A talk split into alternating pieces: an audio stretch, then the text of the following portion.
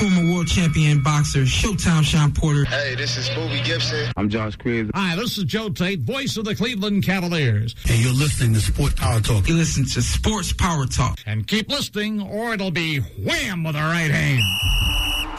Ladies and gentlemen, live from the University of Akron, WZIP Sports presents the best sports talk show this side of Lake Erie.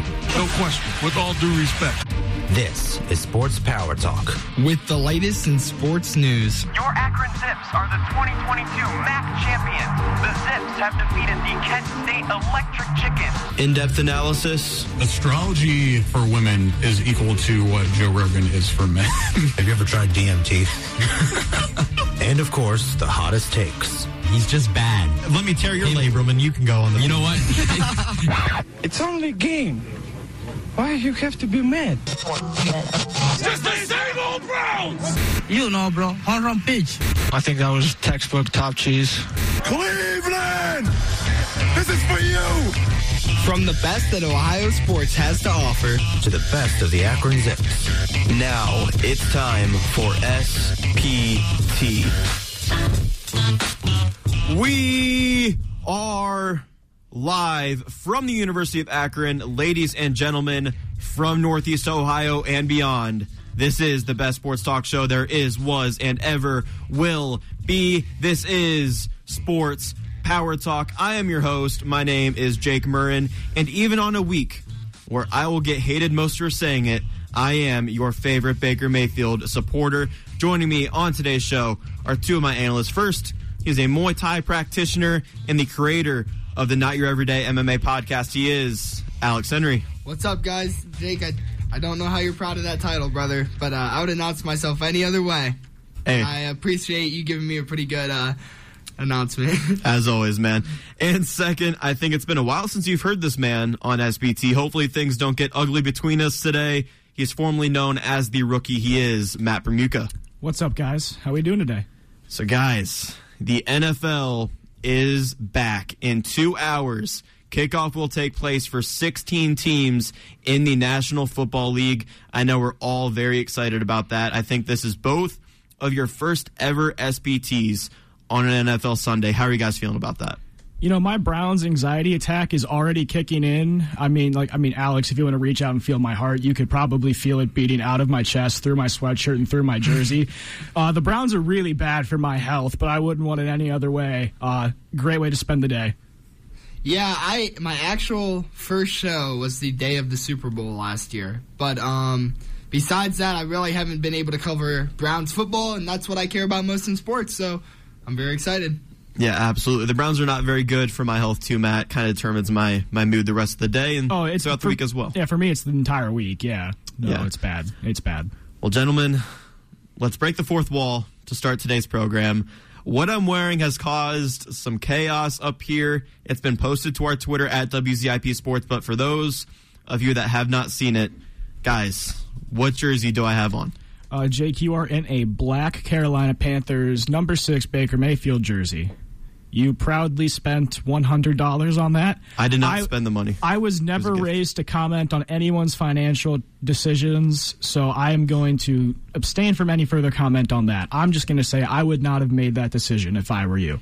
It was a gift, and I love it. Alex, any comment on the jersey?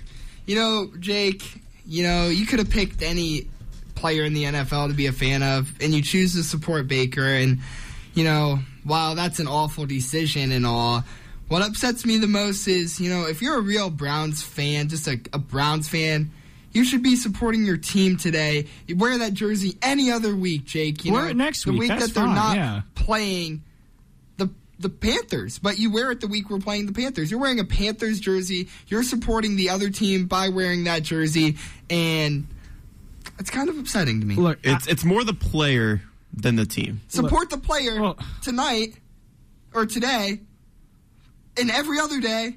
But why do you have to wear his jersey when he plays your team, Jake? He's my favorite player in the NFL, man. What can I say? sad. I'm It's supporting I'm supporting It's this sad. player today by wearing his jersey. Look, I am all not I'm- supporting the team. All I'm going to say is if my dad saw me in a Baker Mayfield Panthers jersey, he'd come out of his grave and he'd say like five sentences to me. I raised you better than that. stick with this team even though it's bad for your health. I didn't hit John Elway with a milk bone during the drive for you to take this way out.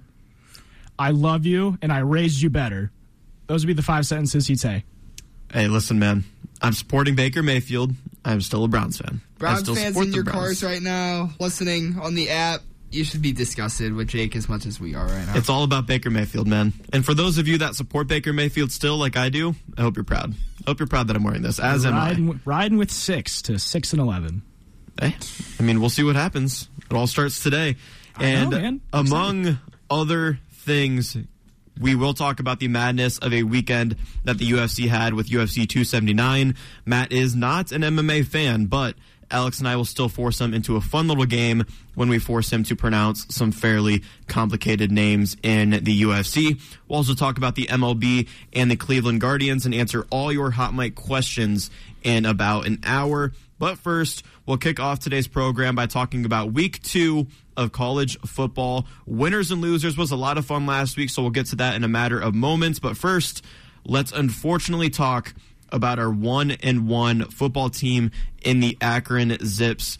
Because yesterday had a rough showing at Michigan State, losing 52 to 0. Guys, I'll kick it right to you. What did you think of yesterday's game? Uh, so the first thing I have in my notes is um, pain.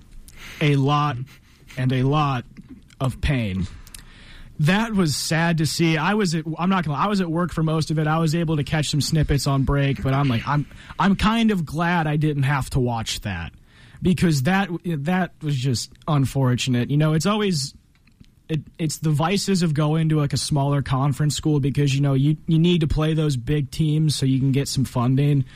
But it's like, man, those are not fun to watch at all. It's oh, tragic. Yeah, it was not fun at all. Alex, I know you watched the majority of the game, if not all of it. What do you think? My condolences. Yeah, I watched pretty much the whole game. And, you know, there's two things in this world that I really don't like, and that's Michigan fans and Draymond Green. And having to watch Draymond Green just, you know, roast our players on the sidelines. That was. Just hurt me way more than the loss did. Um, but no, it, I mean, it was a very uh, sad performance by Akron. You know, they struggle with basic things, Jake. They struggle with wrapping up, and offensively, they struggle with holding on to the ball. And, you know, if I'm Coach Moorhead, I'm all week, we're going to basic drills. We're going to do hitting drills, whether you know, we're doing Oklahoma. I don't know what we're doing, but we're doing hitting drills where our wide receivers are holding and running backs are going to learn how to hold on to the ball, and our defensive players are going to learn how to wrap up and hit. And I guess we'll teach them like they're an eighth grade football team because that's the way they played, and it was pretty sad. I think they banned the Oklahoma drill from college sports. Actually, I think that that might get us in some trouble. Any any hitting any hitting drill that would you know discipline these guys. They need it. Oh my goodness, none of them could do it, and it was really sad to watch. Yeah, very critical there from Alex Henry.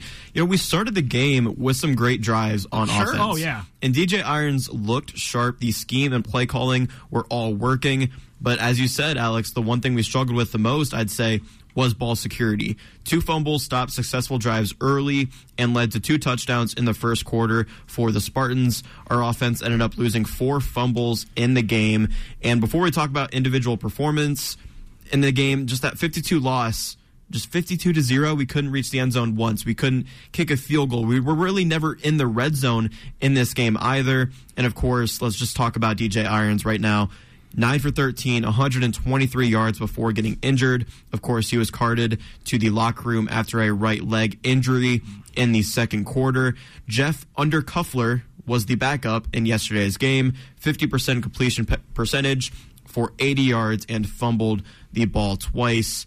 What do you guys think of not only DJ Irons, but I guess his backup as well in Jeff Undercuffler? And Irons looked so good too. I mean, for what it's worth, I mean, you know, the team as a whole, we were outmatched, but I mean, Irons looked good with what he had. He, you know, he looked like he was improving week by week, and just to see his season, you know, at least a portion of the season taken away from him is very unfortunate for the Zips this year. Yeah, you know, I'll definitely be praying for Irons. You know, he he looks so good, and this is definitely one of the hardest defenses that he would have had to play against our Oh, whole a- schedule. After Tennessee, it's downhill. You're getting to MAC conference play. I mean, you can compete there. and you know, proving how he was able to actually play versus um, you know, their defense, whether wide receivers could catch the ball or not, which is a whole other topic. He looked pretty good and, until he had to go down, and yeah, it's pretty sad. Yeah, he looked sharp, and like I said, that play calling and just offensive scheme on those first two, three drives was beautiful to Hurry see. up. Yeah, exactly. And against a Big Ten opponent like Michigan State on the road, you love to see that from Akron. And there was a moment in that first quarter where I thought, hey, the Akron Zips are going to hang around in this game. Yeah. Oh, yeah. And then, of course, the final score ends up being 52 to nothing. And let's talk about Shocky Jacques Louis as well. You know, week one, he became one of my favorite players on this Akron Zips football team. Eight catches, 102 yards, and a touchdown. And then yesterday, three catches, 31 yards, and even lost a fumble. He was one of those men who lost a fumble in that first quarter. You guys have anything for me on Jacques Louis? You know, he looked really good against St. Francis, but I think a lot of receivers are going to look really good against St. Francis. You know, he's still one of our better players. I mean, it's an off game for him. You're going up against Michigan State corners. I mean, these guys are no worse than three star recruits out of high school. I mean, I, I can't fault the guy. I can't fault him for that. Yeah, I, I, that's a good take, Matt. I pretty much agree with everything Matt said. Yeah, I agree with you guys as well. And I think our biggest weakness on the Zips football team, of course, yesterday we showed a ton of them, whether that was our lack of tackling or just ball security in general, like you have been saying, Alex, is our offensive line. We gave up so many sacks last week to St. Francis of all teams. And this week we gave up five sacks, and the Spartans had nine tackles for loss. Guys, will the Zips ever get better on the O line? uh, you, you got to hammer that in recruiting this year. You have to hammer that in recruiting. I think towards the middle of the season, it can get better when you're not going up against, uh, you know, Big Ten schools and like you know very good front sevens. You know, it, what helps bad offensive lines a lot is running the football. And once you get more into MAC play and you get against equal competition, your running game hopefully can take off there, and that can you know mask some of the issues, but yesterday was ugly. I mean, Jake, you hit uh, hit the nail on the head right there. Five sacks given up, and then nine tackles for loss. That you, you can't win like that. Yeah, and sure, you know, some of those did come from blitz, right? But a lot of the time, they were just sending a regular four. Oh, you know, they were rushing they- three and four, Yeah, and then they and were. they, and they couldn't handle just a regular, you know, defensive line rush. And if you if you can't even do that for literally majority of your possession offensively, then you're going to struggle. And you know whether we have some big guys, and you know obviously technique's huge, but a big thing about having a good O line is having a big offensive lineman. There's some big dudes on the O line. I don't know, you know, why they struggle with blocking so much. I don't know if it's the coaching maybe or what, but I mean, definitely need some new players or some work for sure. Yeah, we have big guys, but I think you hit the nail right on the head there by saying the technique isn't there for them. Right. And just not being able to protect against that three, four man rush, you're not going to win football games like that at all. And even going to the other side of the ball, the defense, they didn't look great either, of course, 52 to 0. They had two interceptions, but they gave up 260 yards and six touchdowns on the ground. Compare that to the 22 rushing yards that the Zips had all game long. Next week, we go on the road to play the 24th ranked Tennessee Volunteers on Saturday at 7 p.m. The Volunteers are 2 0 after crushing Ball State 59 to 10 in week one and narrowly beating 17th ranked Pitt yesterday 34 to 27 in OT on the road. So another tough matchup here for the Zips. You guys have any predictions for me on that game? You know, this game is going to look uh, a lot different than Michigan State did. Tennessee runs, you know, your typical college spread offense, where Michigan State's, you know, ground and pound under center stuff still. So, you know, you're going to see something different, and hopefully our defense is better equipped to handle a Tennessee type offense than we were Michigan State, and that's pretty much all I've got. I think we're gonna look really bad, and I hate to say it because you know Jake. Just I mean, what it was just two weeks ago. I was so high on the Zips when we were up here talking about him. You know, I'm talking about them winning the MAC and every. I, this, this seems great. They're gonna beat big teams, and I mean, I've I've seen enough in these two games to confidently say we're gonna do bad until they prove me otherwise. Uh, I can't really say anything confidently about them. Yeah, Tennessee should climb the rankings after some upsets this week, and if DJ Irons isn't available to play, I could see another beating for the Akron Zips, and I'll I'll go with forty-five to three because I don't have confidence in our offense under Undercuffler. Yeah, Jeff Undercuffler. DJ Irons, I wish him a speedy recovery. Hopefully, he gets back on the football field soon for the Akron Zips. Let's talk about college football in general now. And we had our around the Roo question last week as the college football board of committees. They came together and voted on an expanded college football playoff of 12 teams, I think being instituted in 2026. So around the Roo question last week was what's the perfect number for the college football playoff? We gave the options of 6, 8, 10, and 12. Zero people voted for six. 54% of you voted for eight. And then 23% of you voted for 10. And 23% of you voted for 12. So since you guys weren't on last week's show, I thought I would ask you what do you think is the perfect number for the college football playoff? I just hate the college football playoff in general. I would I would gladly abolish it and return to the BC, uh, BCS system. That is just my controversial hot take. So I, I, I. That's, that's a hot take. Yeah, that I, is an L take, right? I do not like the college football playoff whatsoever. I don't think hardly any of the games have been even watchable. It, uh, no, I, I don't like it. I don't like it. Why is that? Why is we got to investigate this a little bit? Yeah, this because an, there's you get to say that. There's like I don't like it. There's such a talent imbalance amongst college football. They really struggle with parity, and I'd much rather have a computer system you know, go through all the analytics and create favorable matchups as opposed to having to watch like another Cincinnati Alabama game on New Year's Eve. Mm. Those are just I don't like watching those games because they're fun for the first quarter and then it's Bama's up 21 to nothing. And then now it's like, all right, well, there's six hours till the next game. Maybe that one will be good, and it's not good. And you're like, I just wasted an entire day watching two blowouts. It's it's terrible. I mean, I don't think they're always like that though, especially in, the early years of the college football playoff. What was your What was your games. favorite college football playoff game? Out like you know twenty. Go back like go back to 2014. What are the memorable ones for you? Because the only memorable one I have was the uh, Oklahoma Georgia Rose Bowl. I mean, there's that, but also the first year when Ohio State won it all. Well, as the I, fourth seed, and that, they beat Alabama and Oregon. Is that just bias because we're in Ohio, or is that because you actually thought the games were good? I thought. I mean, it's a little State bit of both. Oregon game was very good. Even the Alabama game. Oh, the we Ala- were underdogs no, in both. The games. Alabama game was entertaining. I'll give you that. I think the Oregon game that was a blowout by the third quarter.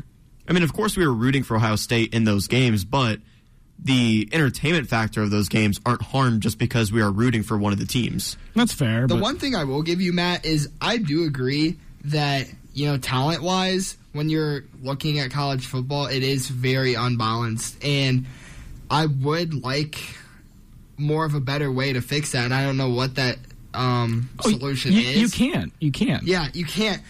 But I actually think that bringing in maybe a bigger playoffs maybe helps that a little more because it might make some better favorable matches. So you want to watch Baylor take on Alabama in the first round? Why not? We saw Texas give them a fight yesterday. Oh, but that that is completely different. Oh boy, no, that's not going to be. If an unranked team can give a ranked team and the number one team in the country a fight on any given week of the college football regular season, why can't that happen when it's an actual ranked opponent in a college football playoff setting? Uh, because Nick Saban will get those guys, you know what, together come playoff time because he wants a national championship. Well, I'm not disagreeing with you, but I'm saying it can be competitive. Like this isn't going to be It's like just- this. I mean, this Matt, isn't going to be like at it- college basketball where like a, like you know a shooter gets really hot and that guy can carry a team past a Kentucky or a Duke and you Why know not? get them. It it doesn't work like that in football. It just it doesn't happen. See, I'm, I agree with Alex here because I'm saying if you see a team like Baylor make the college football playoff consistently over the years because it is 12 teams starting in 2026, maybe that attracts some recruits. Maybe No, Baylor becomes a You- program. You know what? You know what attracts recruits? Boosters and NIL deals. well, yeah, you're not wrong. In today's age, that is definitely a thing. That's why Texas A&M is Texas A&M right now. Fair enough. I, fair. I guess agree to disagree. I just I don't think an expanded playoff is going to be really entertaining. I don't think we're going to see any of these. You know, like you know, down goes Bama in the first round, or you know, we have like a Oklahoma upsets Ohio State in you know the final eight or something like that. I don't. I just don't think that's plausible with this. It happens in the regular season. I could see it happen in the playoff. At least some more entertaining games. And even if there are some blowouts, which I'm sure there will be, there's always that chance for an upset in an expanded playoff. Alex, what is your perfect number for a college football playoff before we move on? Yeah, Jake, I like eight. Uh, I I do actually kind of like a smaller um, playoff, and my one thing, which kind of goes along with sort of what Matt was saying, is how you know they rank things. Every year, there's always like, I you know, because it's only ever been four, but not every year. But there's always those years where it's like a six seed or a fifth seed, and I'm like, man, they should have made it in. And they didn't, right? But I did always like how it was smaller, so I, I'd go eight to leave that opening um, for that. I just think six would, if you're going to make it bigger, don't go four to six, but eh, maybe double it four to eight. Yeah, I don't hate that take. I did vote 12, though. I'm just excited to see the college football playoff expanded. I've said multiple times on this show that I just want to see the entire thing blow up. 12 teams, perfect. Give it to me, even if there are some un- uncompetitive games, even if the regular season is tarnished just a little bit give it to me. I'm very excited for the future of college football. But before we end our discussion on college football, we started this last week and we're keeping it going with at least one winner and one loser for week two of college football. Matt, I'll go to you first for a winner. Winner of the week, App State, baby. App State upsets number six Texas A&M 17 to 14 after that game against North Carolina last week. That was like 62 to 59 or something insane. Their defense finally stepped up in uh, I don't I forget the uh, A&M stadium. Their defense stepped up big in front of 110,000 people. App State, you're on the rise. You're my winner for week 2. Yeah, they are my winner as well. After scoring 40 fourth quarter points last week in a 63 to 61 loss mm. to UNC, they went on the road to Texas A&M and beat the number six ranked team in the nation 17 to 14. And there's a video trending right now on the streets of App State after the win, which look, it's a fantastic video seeing that mob of people storm the streets of Boone, North Carolina. Alex, what is your winner? We all agree. You know, App I think State. I think seeing Texas go down like that is pretty cool. So that's a big win in my book. All right. App State is all of our winners for week two of college football playoff, but the losers, there are many losers of week two. Alex, I'll, I'll go to you first this time. Yeah, you know, my my uh, my loser was a winner. I got Alabama. You know, they you know, I watched some of the highlights of the game. Uh, I was I didn't watch the whole game though, but they didn't look good. I mean, it really I mean, mind you, I don't watch most Alabama games until they get later into the season because I have no interest. But I mean, they like really didn't look good, and I'm surprised they pulled out a win. So I have them as my loser this week. Yeah, Alabama narrowly beat Texas 20 to 19 on the road with Quinn Ewers injured for most of the game, and Alabama was penalized 15 times, the most in the Nick Saban era, and one shy of the school record set in t- 2002. Matt, who is your loser? I'm going to lump two of these together. I have uh, the Notre Dame Fighting Irish and the fans of the Notre Dame Fighting Irish. How do you lose to Marshall? You paid Marshall $1.5 million to come to your stadium for a tune up game, and they beat you. That that was painful. I saw the end of that game while I was at work, and I was just I was so livid. Marcus Freeman is now 0 3 as the Fighting Irish head coach. In Twitter after the game was not friendly to Notre Dame fans and Catholics all over the world. It was oh boy, that was that was rough. That was a rough day for me. Well, Matt, my loser is also Notre Dame as, it, sh- as it should be. Uh, I mean, bring it on, flame me now. Their season is over, Matt. It's I, rough. It never they they never had one to begin with. they never no look twenty like twenty twenty four is the year we're supposed to be really good, and I'm like. I, I'm kind of just like I want to just hit super sim on this season because oh yeah number so eight painful. Notre Dame loses to unranked Marshall at home and they still have tough games this season against UNC, BYU, Clemson, and USC. It's going to be tough trails for you, Matt. I know. Yeah. you, th- uh, what you think they're going to win? No, like ever. Win a game. They'll probably go eight and four. All right. I mean that's not I mean, that's no, that's terrible, that's terrible. No, that's terrible. In college football standards, Yeah. that is terrible. You don't have a conference championship. Yeah, that is abysmal. Yeah, you're right. I I, hate- mean, I hate it. After I starting it. 0 and 2, though, after starting 0 and 2, eh, things could be worse for Notre Dame. Shouldn't be 0 and 2. Well, we shouldn't be. You're right. You're right. We had the number one recruiting class and when July rolled around, and now we lost to the Thundering Herd. I mm. That you did. Marshall with the upset over Notre Dame yesterday. And that will do it for our college football segment to start today's Sports Power Talk. When we return, we're going to talk about the madness that was UFC 279 last night. Alex and I's prediction show. Throw that out the window. We have a lot to discuss next, and Matt will pronounce some rather difficult names in the UFC, so stay tuned for that as well.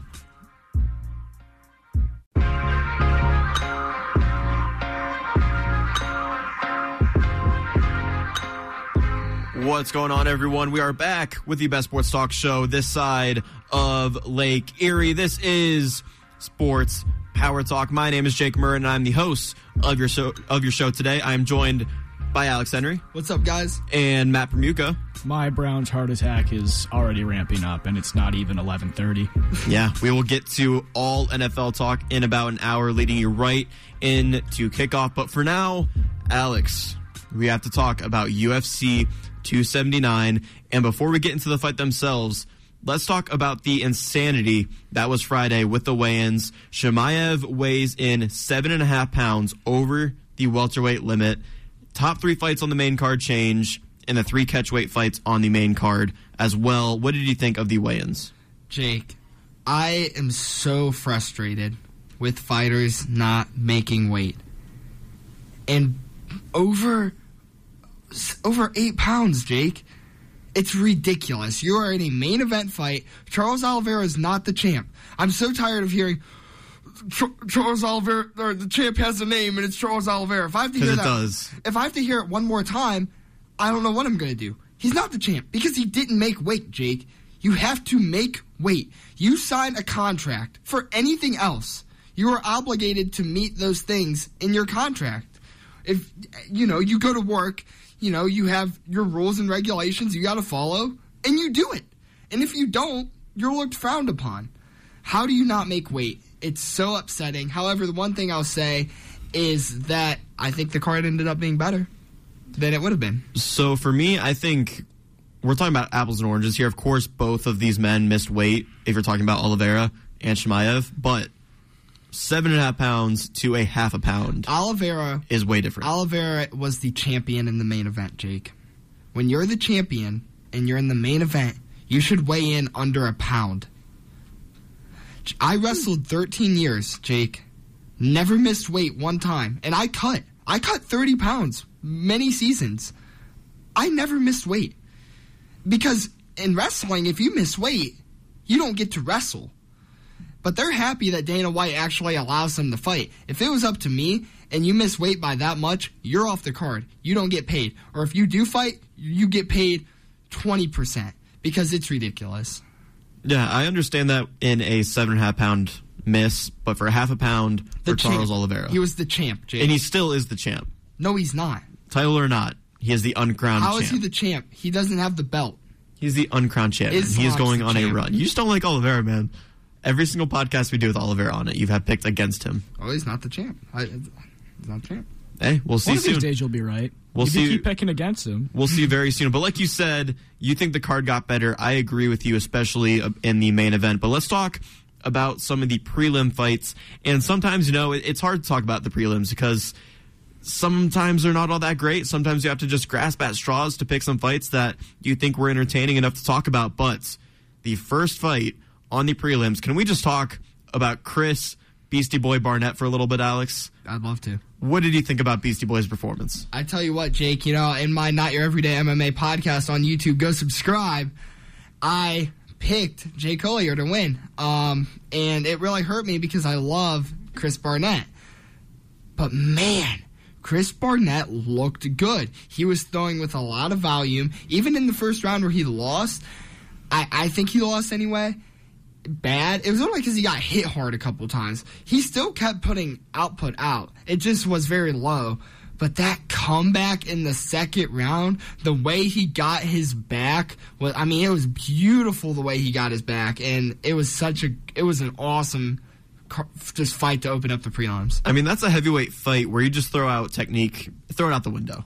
They're just they're just brawling, they're scrapping. I tell, you what, I tell you what, for a heavyweight, his ground and pound flexibility was really good. The way he was able to hold his knee on his hip and still like flex his other leg out to like not fall over, you know. Well, he still was landing those punches. That was kind of impressive. Well, Chris Barnett is a very unique heavyweight fighter. Sure is. He's very unique. He also came in overweight. How do you come in as overweight a as a heavyweight? It's yeah. ridiculous. Yeah, it, it really is but he does that flip to celebrate. And as a heavyweight, seeing a bowling ball of a man jump and flip like that, it's pretty awesome. I mean, it is one of the best celebrations in the dancer. UFC. Yeah, he was dancing on his way outside of the cage. Pretty that awesome. post fight, that post fight interview with Joe Rogan. I mean, goosebumps. He had me pumped up for this card, a card that I have not been excited for. He pumped me up for this card, and he danced out. He danced out of the cage, danced on his way to the locker room. I absolutely love what I saw from Barnett. But other than that, do you have anything else on the prelims you want to talk about? Uh, you know, Jamie Pickett versus Denis uh, Tiuliulin. I picked Denis Tiuliulin to win. He was pretty big underdog, and he did win, so I was pretty happy about that because I love when I get to pick an underdog right. Uh, it was a pretty good fight as well, but besides that, nothing was really notable. Yeah, I I did take note of Jailton Malhadinho Almeida. Hopefully, I pronounced that one right. His stock shoots through the roof after his second rear naked choke win in as many fights in the UFC. Really impressed from him. But let's talk about the main card. And Matt, this is where you're going to get involved yes. with the pronunciations. The first fight of the main card who are they? So this is going uh, bottom to up on the thing you sent me, right? Very yes. Okay, yeah, I can pronounce Johnny Walker. Uh, this other guy, uh, country of origin, please. I think he's Moldovan. I don't know where that is. All right, uh, Ion. Oh man. Yeah, last Qu- name. Cutelaba. I'm gonna give you an X on that one. Okay. It's Ion Cutelaba. I was close. You were close. You were I close. was close. Yeah, overcomplicated it maybe just a little bit, but the fight did not did not last long, Alex. This light heavyweight clash between the woulda, coulda, shouldas, as you phrased it on our podcast. I thought that was an excellent way of describing this fight. But you know, Cutelaba started the fight with some kicks and taking down Walker before Walker stood up, took Cutelaba down, got the hooks, and won via rear naked chokes with 23 seconds left in the first round. What did you think of Walker's performance? Yeah, I don't have much to say. Uh, to be honest, I was happy Johnny Walker won, but he still looked like the same Johnny Walker that I talked about in the podcast where he wasn't putting out a lot of volume. Uh, but I was happy to see him win, and I was happy to be wrong because I, I like Johnny Walker better than Cutelaba, and I kind of just wanted to see him win. So I, that's one of the times I'm okay with being wrong. Yeah, I'm right there with you. We both picked Cutelaba, and we were both wrong. And Walker got the submission win, his first win in two years in the UFC. So now let's go to the second fight on the main card. Alec or Matt, who are we talking about? All right, we got Irene Aldana. That is correct. All right, and Macy, is it Chasen? I'm going to give you an X on that one as well. Macy Chiasson. Okay, well, I didn't know she was French. She's not though. She is American. Chasson? That sounds French. It, it, does. I, I don't understand it. I should have done some research about it, I guess. But what? no, she All right. she's American, but her America. name is uh, America. Chiasson. Chiasson is the last name, and Chiasson hit the mat pretty hard, didn't she, Alex? Yeah, you know she did, and she really didn't look bad coming out. Um, really, the whole fight, I didn't even think she looked bad in the first round, but yeah, she got dropped. She got dropped, but she got dropped from the first upkick KO to the body in UFC history. Yeah. Right to the liver, never seen anything quite like it. A liver so, shot? A liver shot. That but, sounds terrible. But she was it on her back. Terrible. Like Aldana was on the ground on her back and kicked up at her opponent. Oh. And hit her in the liver and oh my God. crumbled. Kind of like when you have like oh. a like a baby throwing like a temper tantrum and they're on the ground and they're kicking their legs Yeah. at you. In the liver? Imagine, yeah. Oh just Oh my- imagine that with grown women. Is she in the hospital? Did Nah, it like I- rupture the liver? She got out, she walked out. She walked off. How? Oh my god! Sometimes the body just shuts down on you, and especially with the liver kick. Oh my god! That's, Gotta love mixed martial arts. All right, Wow. Matt. The next fight, perhaps the name that's the most complicated to pronounce. Take it away. Li Jinlang. Can I give you an X on that one? You're really close. It's Li Jing Liang. Li Jing Liang. Oh, okay. All right. I see where I messed up. And then I I, can, I can pronounce Daniel Rodriguez. Yes, yes, you got that one right. Yeah, Alex, I'll kick it to you. A fight that was not expected to be on this card. Of course, the top three fights were all arranged differently after the weigh-in show, and I think Jing Liang was the biggest victim of the weight miss of Chimaev because he had to fight D Rod, who weighed ten pounds heavier than him at the weigh-in. So, what did you think of a split decision win that ended up going D Rod's way? I actually, thought uh, Jing Liang Li won, and I wanted uh, Rodriguez to win. I, I, I mean, I picked Rodriguez to win, but I really like Li. Dude, I felt bad for the guy. He bought his new suit. He was so happy to fight a co-main, and then he got moved down. And I honestly thought that he threw more significant strikes, and he just looked like the better fighter. And I, I, I give him all three rounds. So I, I don't think Daniel Rodriguez looked bad, but he kind of looked out of shape. He looked like he kind of had some cage rust to me, and uh, throughout the fight, it definitely showed. But hey, I'm not a UFC scorer, so. Yeah, it, it's hard to see Jing Liang go out there and put up a performance that potentially should have gotten the victory and then not get the victory, especially like you said, how excited he was buying that new suit for the press conference just for it to be canceled because of backstage shenanigans by the top fighters on this card. And then he goes out there, gets booed on his walkout, even though he's one of the main guys who is put in this position and allowing these three fights to happen because he had to fight a guy who was 10 pounds heavier than him on the weigh-ins, like I said. So it, it's a tough break for Jing Liang, and like I said, he was supposed to be in that co-main event against a legend like Tony Fer- Ferguson. Instead, he fights Daniel Rodriguez and loses via split decision. Matt, back to you. Who's in the co-main? All right. So I heard you say this guy's name earlier, and I'm like, I'm going to remember it so I get a point right. Well, I've said his last name a couple times. Yeah, I forgot it. Okay. Okay. so, um, what was it? Kamza Himenev? I don't know. give me, give me the X. Oh yeah, I did. I did. Okay, all headphones aren't working, so I can't hear it. But Hamza Chimaev versus. I'm right there on all of these, man. Uh, Kevin Holland, I can say that one. Yeah, Kevin Holland, you did get that one right. And Alex, we are both Kevin Holland fans, but I kind of feel like I have to say I told you so a little bit because of the dominance of Chimaev. Yeah, man. You know, I'm so hurt because Chimaev hurt his stock so bad, and it showed. I mean, it showed. I wish I could have been there last night. I really like Hamzat Chimaev. I bought a Hamzat Chimaev card this week. I bought two. I gifted one to you, Jake, because I, I love this guy. I'm like, Hamzat's a cool guy. That's a bromance right there. And then, I mean, he wants to be the bad guy. He has painted himself to be the bad guy. Why does he want to be the bad guy? I don't know. Why not be the good guy? And he, I mean, he literally all week, you know, giving the finger to the media and talking trash about every single person like Kevin Holland who's been so nice to him. The whole reason that they have beef is because of Hamzat to begin with. And like and then even in his post conference last night, just the way you talked about everybody, it just turns me off so much. I, I, I can't. The fight was extremely dominant, Jake. If you want to talk about that, he didn't get hit. He went straight for the D'Arce submission, which I thought was very cool. Um, would not want to be put in one. I mean, Kevin Holland stood no chance. But I mean, for Chimaev, man, I he's I don't know. It's what's the what's the phrase? You know, something about you either die the hero, live long enough to see yourself become the villain. That's Hamzat Chimaev, dude. Like, bro is the villain, and I don't like it. I mean, after the weight miss, I'm not surprised by the heel turn. I think he played it up well to where that's just going to be his UFC gimmick from now on. And he he has the talents in the cage to show it. I mean, he's crazy. And I don't even like the talk of him being the the a UFC prospect anymore. He is He's much not. more than a Yeah. prospect. Even before this fight, I'm saying this is the best man in the UFC without a strap around his waist.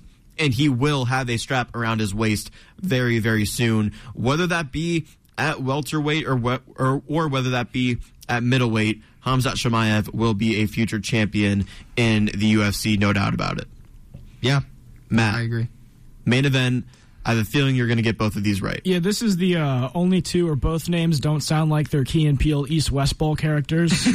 uh, Nate Diaz and Tony Ferguson. Look at me using my go. American public school education. There you go. Diaz, that. Ferguson, two legends, welterweight matchup. You know, Ferguson was doing work to Diaz's legs. Diaz was doing his antics in the fight. And in the first wrestling exchange in the fourth round, Alex Diaz jumps guillotine and submits Ferguson for potentially his last fight in the UFC. What did you think? Man, I loved it, Jake. It was a beautiful fight. It was so. I mean, this is what you want to see. This is what you want to see. When you have two legends that are on their way out, let them fight each other. My favorite fighter of all time is Chuck Liddell. And Chuck Liddell, he was obviously on the end of his career and he just kept fighting anyway. And he just wanted to keep fighting. And it was like sad. You look at Anderson Silva, arguably the GOAT, but he just kept fighting. And UFC didn't give him favorable matches. And obviously, these guys are both out. A little different compared to, you know, a Dominick Cruz situation um, and uh, Jose Aldo situation where Jose Aldo is still a top contender. He wasn't necessarily on his way out. But you look at this situation, Nate Diaz last fight, Tony Ferguson might be his last fight too. And it was beautiful. Stylistically, I mean, it was a brawl. It was a real barn burner. And it was, you know, obviously entertaining too. Seeing Nate Diaz literally just like putting his hands on his knees and taking a break, giving the crowd a show. And it's just how you would have wanted it to happen. Uh, and then the, my favorite part about the fight was the um, interview with Joe Rogan afterwards, where you know we all like have this idea of what we think Nate Diaz is going to say, and then it's never what we think. And he showed a lot of love to UFC, UFC fans, and I really respected it a lot. And it made me buy a Nate Diaz shirt, so I really liked it. Yeah, I was surprised by some of the words he said after the fight. And he said it was a love hate relationship with the UFC. I thought it was more hate than love, but in that post fight press conference, he made it sound like a lot more love than hate with his relationship with the UFC. But talking about the fight itself, because I do want to talk about what he said and what the future looks like for one Nathan Diaz. Talking about the fight itself, though, there's a tweet that I thought was perfect in describing this fight. And I'm talking about a fight or a tweet from the Diamond Dustin Poirier. Oh my. Because he said that the fight was the bum Olympics. And that's exactly what I thought that main event was. And Alex, I agree with you in this because I agree that the fight itself was entertaining between two legends on their way out. I agree that it was entertaining and being there in the moment, seeing Tony Ferguson, the one who was actually um, bleeding in the fight, and not Nate Diaz, which I thought was very interesting, and the leg kicks, and there there was a lot of a lot of attention in the fight, a lot of excitement from the crowd and the fans about it. But to me, the whole time, all I could think about was if you throw a guy who's maybe five years younger, a guy, any ranked guy in their welterweight division, this fight would have been over in the first round. That's all I could think about. But Jake, it wasn't. You have to take the fights for what they are. So here's the thing, Jake. This is my point. You have to take fights for what they are usually we don't talk about early prelims on our podcast. On my personal podcast, I don't talk about early prelims because they're so young prospects that they haven't earned anything that it's not going to be entertaining to watch them. These are two UFC legends. Tony Ferguson 2 years ago was arguably considered the best in his weight class in the UFC. He is going to go down in history as one of the best in his weight class. Nate Diaz will always go down as one of the best UFC fighters, in my opinion, the best UFC fighter to never get a belt. So, for what this fight was, because already what it was is it was going to be Nate Diaz fighting Hamzat Chimaev, where it was just going to be a bloodbath, and Hamzat was going to destroy him. Now we got something where it's actually two legends that are fighting each other, and you have to take it for what they, it is age wise, honestly, Jake, even to you know that's the emotional side of me trying to take a stance. this might be the unpopular opinion. I think Nate looked kind of good. I really genuinely think that Nate Diaz could probably beat some of the guys in the top 15. As for Tony Ferguson, he's just so sloppy. And that's my only thing with him. I think he has a lot of power. I think his striking is so diverse that he doesn't know what to do, so he just throws a bunch of stuff. And I don't know about Tony, but for Nate Diaz, man, like Nate Diaz said he wants to move on with his career and do other things, whether that's jiu jitsu, boxing, I guarantee you he succeeds in what he does. I think Diaz has the mindset and the work ethic to succeed in what he does, so I, I agree with you there. And I did take the fight for what it was because I wasn't excited for the main or the main event when it was Diaz Chimaev because I knew it was going to happen, and it probably would have been worse than what we saw nah, D- in Chimaev. Nah, Hamzat would have shot, and Diaz would have guillotine choked him. Yeah, yeah, right. Okay. You don't think Chimaev has enough skills on the ground to get out of a guillotine? Gilbert Burns armbarred him in the most simple way I've ever seen anybody be armbarred in my entire life. He won that fight. I'm, I'm just saying. You asked the question. Do I do I think he's technically sound enough to defend a submission against Nate Diaz, who's arguably the no, I'll say it. Nate Diaz is the best guillotine artist in UFC. He has seven guillotine submissions of his 10 UFC submissions, which puts him in the top five most submissions of all time. I don't know if he could stop it. Hamzat's not even a jiu-jitsu guy. And he was the top of that list. Charles Oliveira. Yeah. Great submission artist. Yeah, it is Charles Oliveira. Of all time. So going back to my point though, I did take the fight for what it was because I appreciated that it was legend versus legend, a aspect of a fight that I enjoy. You know, I wanted that Aldo versus Cruz fight in the bantamweight division, legend versus legend. I enjoyed that, but just watching the fight, I enjoyed the excitement around it. I enjoyed seeing okay, legend versus legend. But in terms of mixed martial arts talent for a main event on a UFC pay per view, fire. That did not deliver for that me. Awesome. It did not deliver for me at all. What was the main event for the last pay per view? That was Edwards um, Usman. Usman. High class mixed martial arts and a stunning finish that I loved. Seeing a Diaz and Ferguson on the latter part of their career fight in a main event on a UFC pay per view. Sure, I got wrapped up in the moment because of the excitement of the fight, but the Bum Olympics, maybe maybe it's a little too harsh, but I think it describes it well because if you throw any younger welterweight in there, maybe even a prospect, throw a guy on the contender series in there, they You're might be insane. more competitive. You're insane. They might be more competitive. But let's talk about Diaz. Let's talk about his future because, as you said, he said a lot of things in that post post fight press conference, and it sounds like he's moving on from the UFC. It sounds like he wants to go master a different sport, like other people, Conor McGregor, weren't wasn't able to do, and it sounds like that sport is going to be boxing, and it sounds like his opponent is going to be Jake Paul. Yeah, I, I think he Jake Paul, baby. I I mean Jake Paul is obviously a really really good boxer, and I don't have my pick against him and Anderson Silva, but honestly I think Nate Diaz would be a better um, opponent than Jake Paul, or for Jake Paul than Anderson Silva, purely because of age. Uh, Nate Diaz does not look old. And he's still. The thing about Nate Diaz, I was going to say this earlier, um, but I forgot, is, you know, you talk about it looking like two bums fighting. That's how Nate's always fought when it comes to Nate Diaz striking, Nate Diaz isn't necessarily a crazy striker who is super technical, and he never has been. And there's not so to call it a bum, you know, technically wise, technically sound. I disagree because that's how Nate's always fought. So you have to, you know, you know, keep that continuity where you have to say, well, Nate fought like that his whole career. And I think in boxing, uh, I don't know. I'd like to see him fight Jake Paul, and I, I'd like to see him get paid. I think his payday against Jake Paul might be more money than he's ever got in the UFC combined. Yep. In all of his fights. Yeah. And that's what makes me happy. A guy out of Stockton who, when he talks on the mic, sometimes I cringe when he talks. Last night, he was actually kind of well spoken behind the mic during that post fight interview. But to me, just seeing him get that payday against Jake Paul, that's what I care about first and foremost. His performance We'll see. It's in boxing. It's not MMA. Jake Paul has proven himself in the boxing scene. And just the environment of seeing Jake Paul and Nate Diaz in awesome. a ring That would be so awesome. It would be amazing. I completely agree with you. But what about the future of Tony Ferguson? What do you think about him?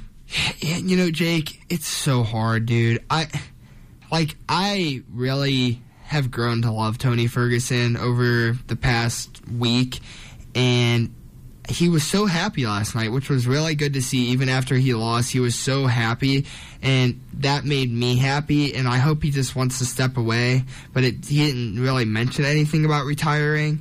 Um, he obviously, you know, left with his gloves on, but Tony Ferguson's not there to compete anymore, and that's that's the thing. So like, you know, if you want to bring it all the way back to our debate between Jose Aldo and Dominick Cruz, where you know, I thought they were both still really good contenders. Obviously, there's a lot of things going into that that are outside points on your end.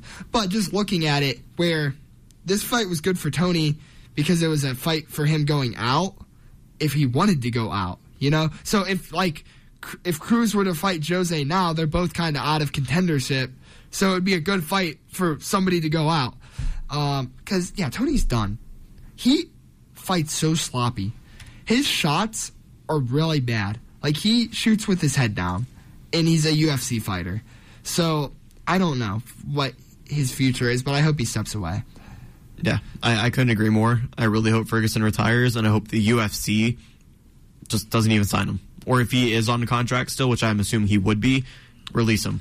Tell, tell you what, Jake, let Tony do something in UFC, man. Let him maybe commentate or interview or something. He knows a lot about the sport. He's a high level wrestler that is mastered every form of striking. He is very knowledgeable, but he, he just can't compete anymore. And my thing is, too, if he competes more, is he even going to be able to be a broadcaster? Yeah. I mean, the brain damage is already there. His yeah. wife has come out and said things about his brain damage. And I was just hoping after the fight that he would take his gloves off and just lay him down in the middle of the octagon. Instead, he picked up Joe Rogan. And yeah, it just yeah. picked him up and carried him around. Yeah. Instead, he picked up Joe Rogan and was happy in defeat. And which I, I think is fair because he, he fought a great fight. I think it's fair too. But to me, it's just I think he gets up to the crowd and the environment. I think he craves that attention. He I don't even I wouldn't even be surprised if he craves getting hit. Like he craves the sport of mixed martial arts. But as I said on the podcast, there's a time where the sport retires you. Mm. And Tony Ferguson, right now, I think he's two fights, you know, too far. I think he should have retired from the sport of MMA before that Michael Chandler fight. Instead, the sport is slowly and not well going to retire Tony Ferguson. And it's sad to see. And like I said, I hope the UFC takes some action themselves and does something to save Tony Ferguson from himself. And if Tony Ferguson goes to like a PFL or boxes and hurts himself that way, at least the UFC can say, hey, we didn't do it. We right. threw caution to the wind and released him. And we understood that, hey, this man is not doing what's best for his health, and we're not going to contribute to that. But Tony Ferguson, I wish him the best, but I think the best is him not fighting in an octagon anymore, yeah. or really in any fight scene, really for yeah. Tony Ferguson's future. And in terms of our prediction show, like I said, throw it out the window because only two picks counted, and we both went 0 and 2. So a, a, great a great prediction show there. Uh, you are 30 and 10 overall, and I'm 26 and 14 overall. Any thoughts on our prediction show and anything else on UFC 279 before we go to break? Yeah, my biggest takeaway is you know Nate Diaz 100% is still that guy. He's he's a thug, gangster, Stockton boy.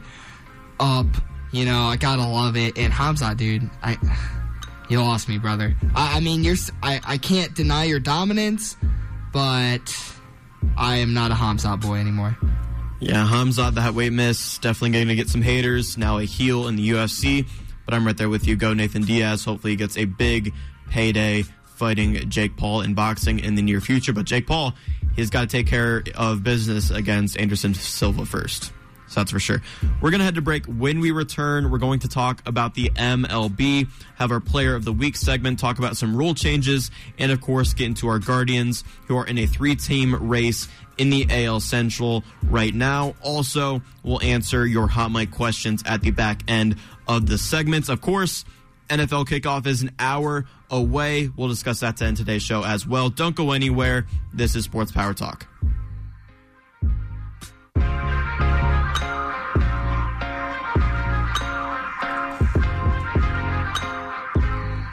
Hello again, everyone, and welcome back to Sports Power Talk, the best sports talk show there is, was, and ever will be. I am your host. My name is Jake Murrin, and I am joined by Alex Henry. What's up, guys? And Matt Permuka. Set your fantasy lineups, everybody. Set your fantasy lineups. Yeah, one hour to go. Definitely set those lineups. But for now, we have some MLB baseball to talk about. Yes! Baseball. I know you guys are pumped up for it. As so am excited. I. As am I. And we'll start with our Player of the Week segment.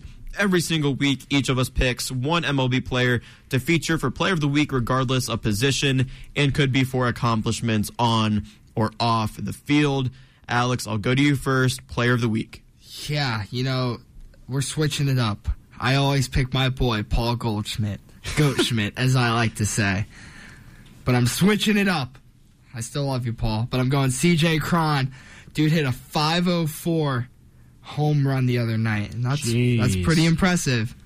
So he's my player of the week. Yeah, CJ Cron, 504 foot homer against the Diamondbacks. It's a good pick there.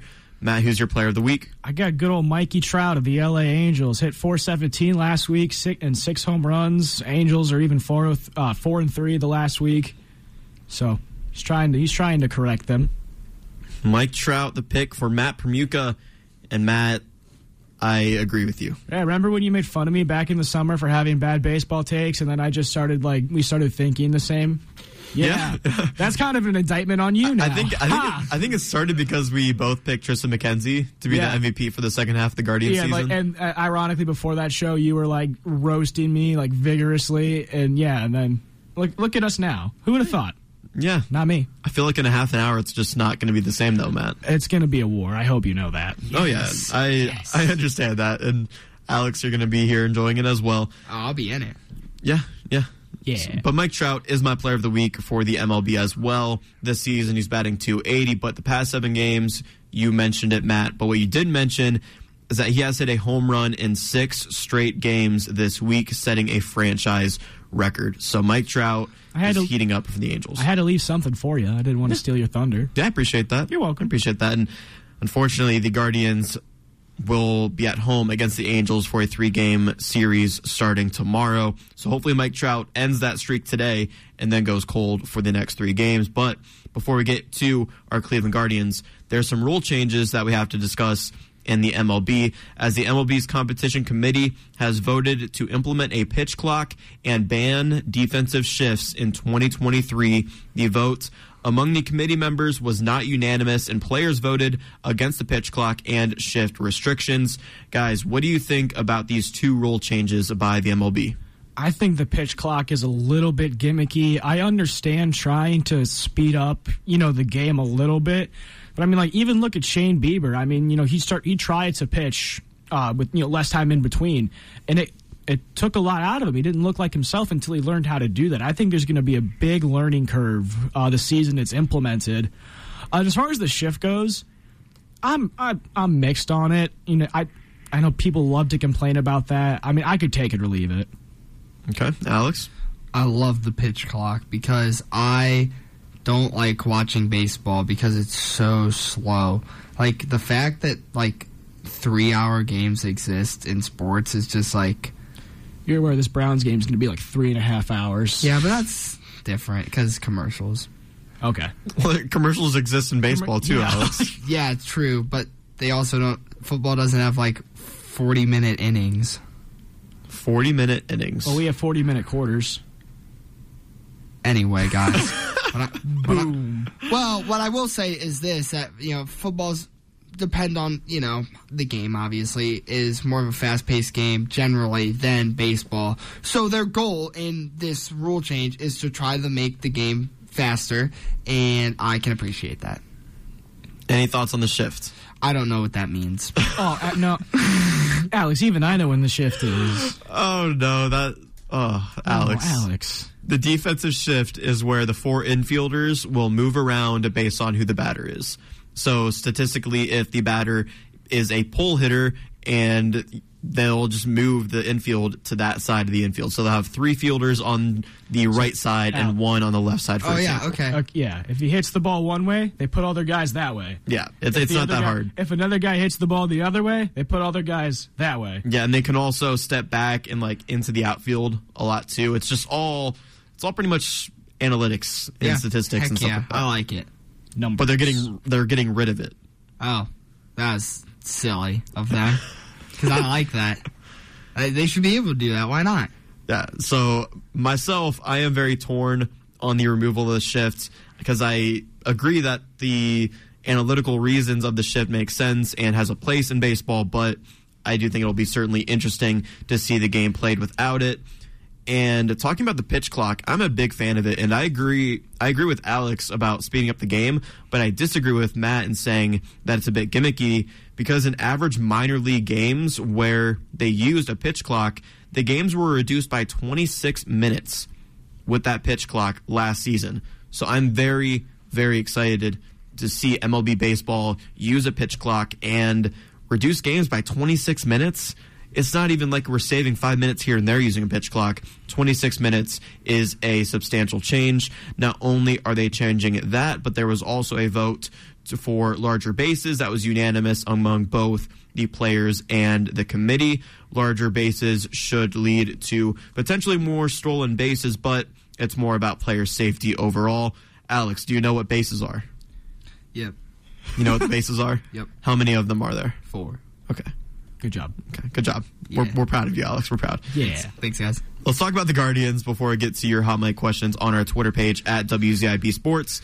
And in a series against Minnesota, it is a series where the Guardians have wanted to lose, but we are still coming out on top. What I mean by that is on Friday we were winning seven to zero, and then we won seven to six.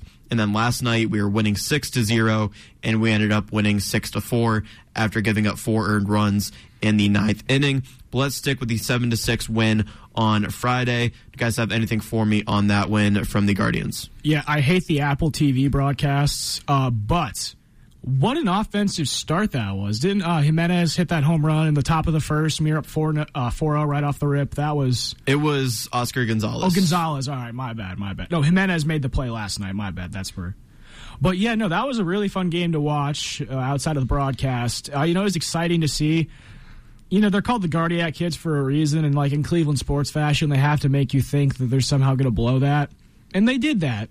Uh, but, you know, Friday's game was fun, and then do you want to go to Alex first, or I can talk about the Saturday game too? I'll talk about Friday for a little bit because Oscar Gonzalez not only started off strong with that home run, getting us on the board, but overall in that game, he went four for five with two home runs and five RBIs. You love to see that from a rookie. And then Cal Quantrill, he gave up a lot of hits. He gave up nine hits in five innings pitched, but only gave up one earned run while doing so. And like like we were saying, you know, we let Minnesota back in the game after giving up two earned runs in the fifth, sixth, and eighth innings, but they did not do enough to win the game. So the Guardians win on Friday, and then on Saturday, last night, six to four win.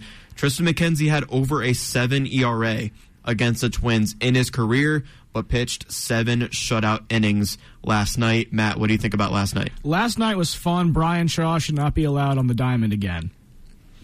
Uh, that that's my takeaway. You you have McKenzie giving you seven, and you're up seven nothing, and then Bryan Shaw comes in, and all you know what goes, it hits the fan. It was it was bad. Yeah, unfortunately, we have to pull Emmanuel Clase out of the bullpen. Where Yeah, he's he's human apparently. You know who would have thought? Yeah, who would have thought he is human? And unfortunately, we have to use him for a game that we really shouldn't have had to use him for. So we'll see if Clase is available for today. But Rosario was the one who got it started with a two run homer in the first. And Chris Archer for the Twins left after pitching two innings with an injury. And reliever Cole Sands. We have Cole Sands to thank for last night's win because this man gave up four walks and hit two batters and pitched 39 pitches in one inning. Oh my gosh! In the third inning, Oh. this allowed Cleveland to score two runs and really pile it on. Of course, we scored six runs total and won six to four. Either of you have anything more for me on the Minnesota Twins series thus far? I do have one more thing. I need to uh, apologize to my aunt Becky because uh, earlier uh, I saw her last weekend and she was uh, making fun of me for making fun of Austin Hedges, and Austin Hedges has sort of uh, righted the ship a little bit, and he hit a home run this series. So when I saw that notification, I'm like, all right, Aunt Becky, you were right. So that's all I got. Yeah, Austin Hedges not playing too bad right now. But today's game, it will be Shane Bieber taking the mound, and it'll be Josh Winder for the Minnesota Twins. First pitch is at 210. Bieber's last outing only gave up one earned run and walked one batter while striking out seven in eight innings pitched. And for Winder, his last outing gave up five earned runs in as many innings pitched. Guys, who wins today's game? Uh, the Guardians, of course because we're winning out the rest of the season. We're winning the World Series. It all starts today. We're winning every game. We're winning every game. Alex, yeah. what do you think about that? You know, I could see us losing one, maybe two games. Psych, we're winning all the games. We're yeah. going all the way to the We know baseball. You guys are ridiculous. We're bringing back the Stanley Cup. Jake, we're in Browns. Stanley Cup. okay. Yeah. Alex. The Guardians are going to raise up the Stanley Cup. We are going to take the Stanley Cup this year. High and proudly. And, and the Lombardi Trophy. We're going to win the pennant, which is, you know, the Lombardi Trophy. I think the World Series trophy is actually one of the coolest ones out there. It no, does it's, look it's really cool. Yeah. Then they got like whole like. If only we, if only we had one of those well, outside of the one from the 1940s. But what were you saying, Alex? Like then they got like jewels on it, like well, diamonds. Yeah, I'm sure it does, but it's the flags around. Have you not seen a World Series trophy? No, yeah, I'm kidding. Okay. I don't think you're kidding. I don't think he's kidding either. No, Today, though, I also have the Guardians winning. You know, Bieber has been dialed in lately, and I expect our ace to step up in a big way against the Twins, which will have a huge impact on the AL Central standings this upcoming week for the Guardians three games against the Angels, one game, a makeup game against the Chicago White Sox, who are only a game and a half back from us in the AL Central. And then next weekend, we also host Minnesota again for five games with a day night doubleheader thrown in there as well. What do you guys think of this upcoming week for the Guards? You've got winnable games. Go above 500. Chicago's tr- Chicago and Minnesota are both in this race too. You've got winnable games. Capitalize. Yeah, I don't know if they're winnable. Not. I mean, all three teams are capable of winning series, so we'll see what happens with those three series. Um, Alex, what do you think about this upcoming week? You know, any game's a winnable game, Jake. If you really think about it, you know, at the end of the day, if you just believe, well, that's how sports works. Yes. An offense, they're going to send out a defense. Whoever scores the more points uh, is going to win, and I think the Guardians can score more points than the other team that was sometime. That was riveting. This, this week. That was riveting analysis there, Alex. So they're also called runs, but yeah, good try. It's what okay. Hey, Aaron Boone called. Aaron, no, Aaron Boone called him points too. It's okay. That bothers me so if much. The Yankees, That's like a pet peeve If the Yankees manager can say points, so can Alex. That's such a pet peeve of mine. Like, yeah, the Guardians scored six points last night. Ah, Six no. runs. Six runs. They're yeah. runs in baseball. Ran Come around on. the bases. Yeah, exactly. We the Guardians are 0 4 against the Angels this season, 9 and 6 against the White Sox, and 8 and 5 against the Twins. It's a tough week. It's a tough stretch to end the season. Of course, we have that six game series, a very odd six game series to end the season against the Royals. So at least we have that little crutch at the end of the season in case we need it. But right now, we have to compete with with Chicago and with Minnesota. Hopefully, we take that one game against Chicago because they're only a game and a half behind us.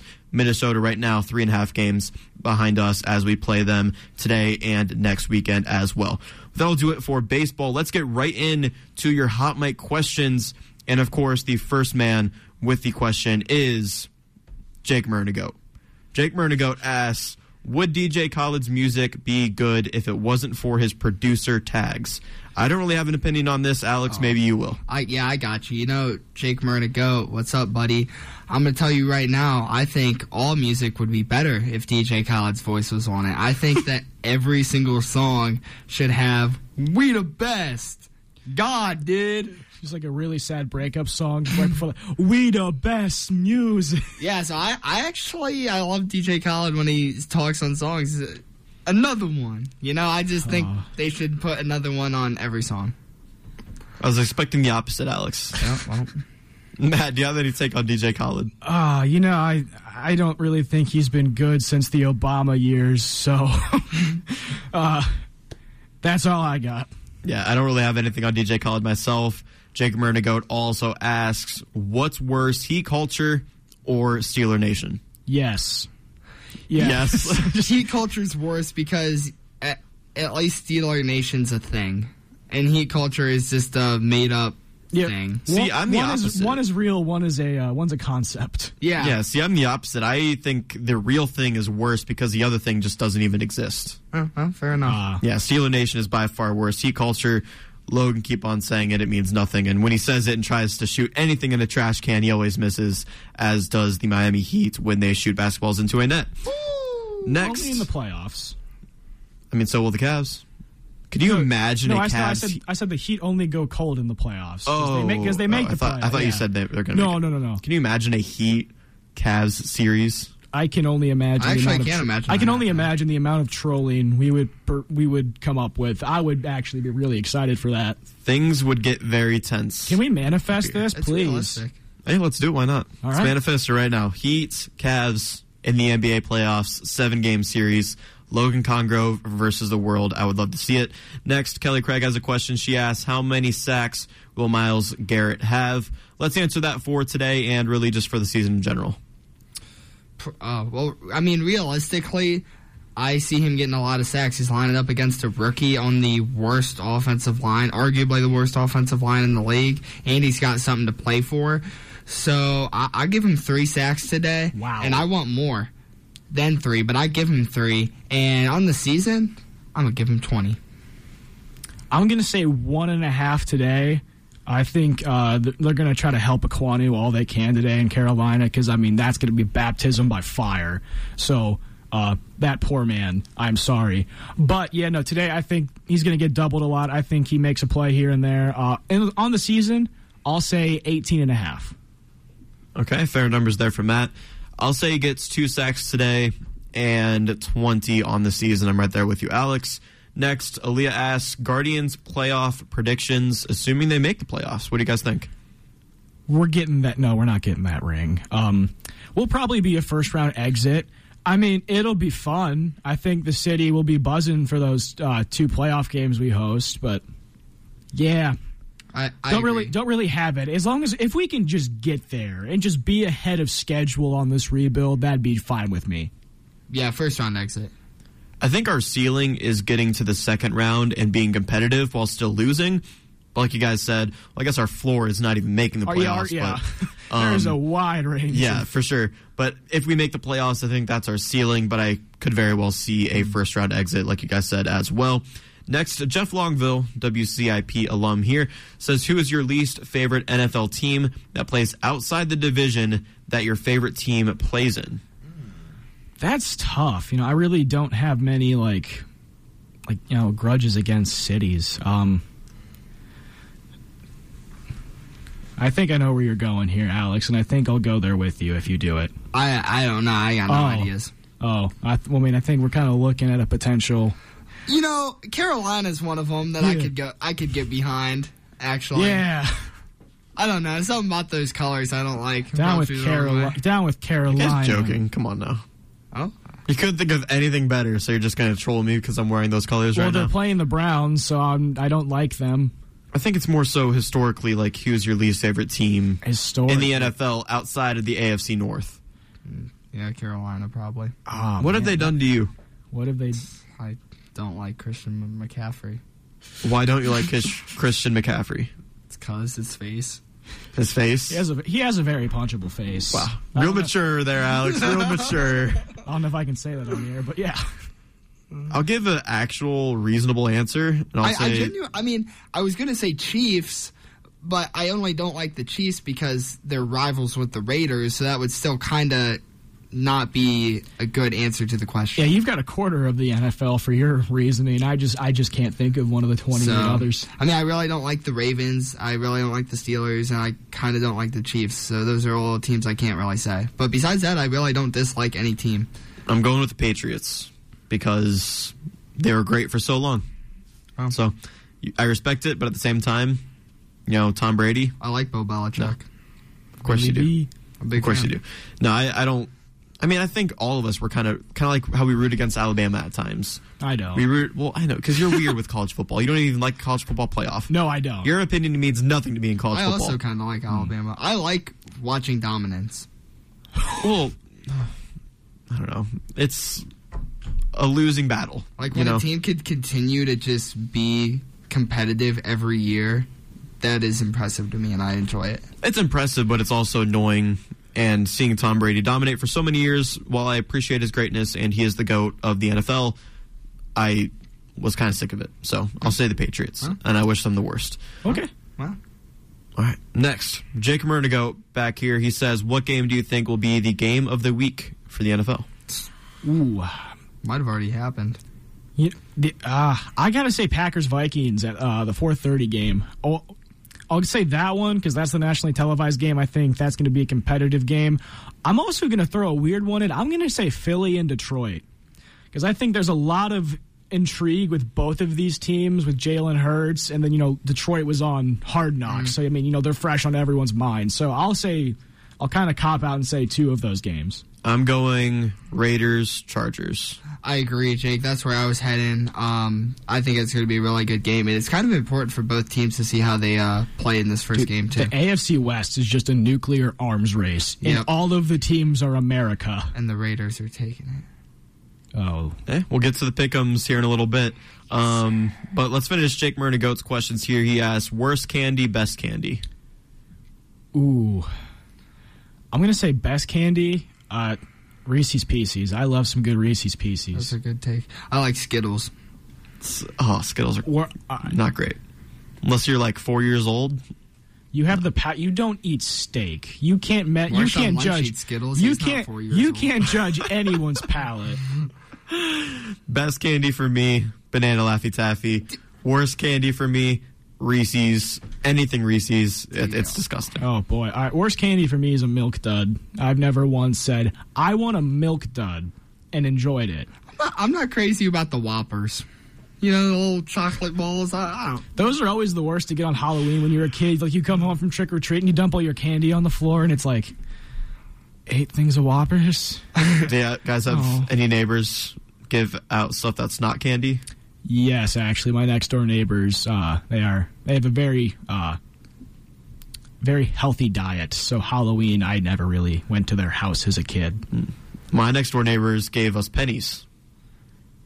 Oh, Fun time. Very, very fun time. wonderful! All right, Cam, you're back. He wasn't here last week, but he is back. Yes, let me start by saying football. Yes, of course, football is back. Anywho, first question thoughts on the college football playoff expanding? We've already touched on it a little bit, so we'll move on from that one. Um, his second question is Cavs seeding predictions. I say we take the five seed. I think the East is just absolutely insane still. So I mean, just get in the playoffs, get a competitive first round. Yeah, I 100% agree. I think the Celtics move back, give us the third or fourth seed. I'm really, really optimistic for the Cavs this year. You also asks, why are the Guardians the opposite of clutch? I think Bryan Shaw's the opposite of clutch. I honestly just I think the team is fine in itself. I got no answer. No answer on why the Guardians aren't clutch. Yeah, Uh, Bri- they, they don't perform well when the heat is on. Bryan Shaw doesn't perform well when the heat is on. That would make him not clutch. Yes. So I think the Guardians just go through waves sometimes in their seasons where they have such good play and they look like they could be a Oh, top yeah. team in the AL and then they have such terrible play. And right now we're kind of in the middle of that with, you know, we're scoring these runs, but we're scoring these runs not really ourselves doing it. I mean, I guess mm-hmm. the win on Friday would say otherwise, but at least the win last night, it was more so the bad Minnesota Twins pitching than the good Guardians offense for me. We're like an average team, but not because it's like win loss, win loss, win loss. It's because you win seven out of ten, and then you lose two out of you know you you win two of ten the next week. Like very streaky with this team. Yeah, absolutely agree. And sometimes the clutch avoids us. Sometimes it finds us. Andre Gimenez is one of the best clutch batters in the entire MLB. So it just depends on what time the Guardians are playing and how they're playing in terms of the season. Cam's next question top five Super Bowl 57 favorites. That's this year, correct? I would assume so. Okay. Um, you know, Buffalo's up there. I mean, we just saw what they did on Thursday. Um, uh, Thomas Elijah Brady is still in Tampa Bay, so that's up there. Man, I'm I'm I'm blanking. Oh, L.A. Chargers, Kansas City Chiefs. That whole division.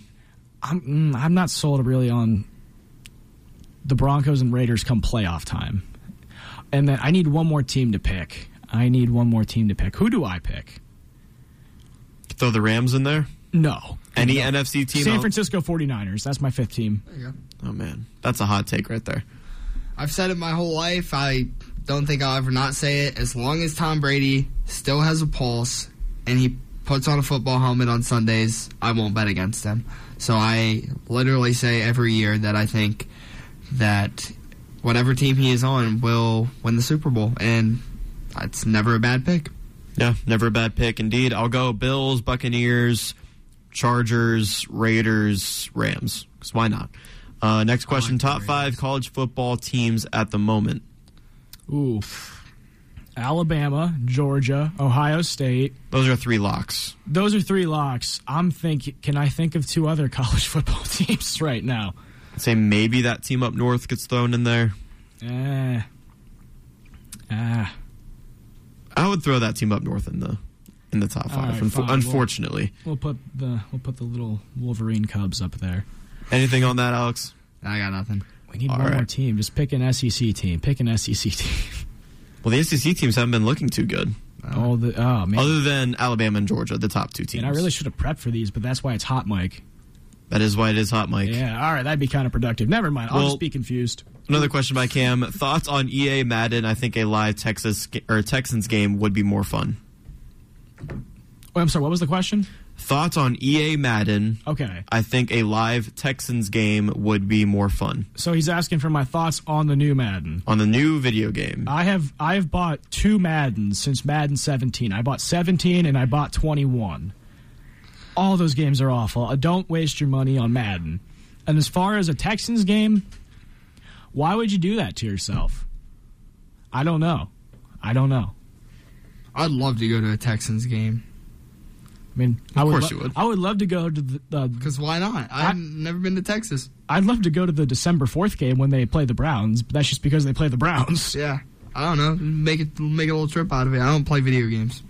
Yeah, I I'm a fan of sports games, but for Madden, it's hit or miss. Really, I'll get it if it's free on Game Pass, but other than that, I'm not going to waste my money on. I Madden. just I just hope EA does not mess up the new NCAA. If that happens, we riot. Yeah, absolutely. Cam, thank you for your questions. I know we have some other ones. We'll get to that in a moment as well.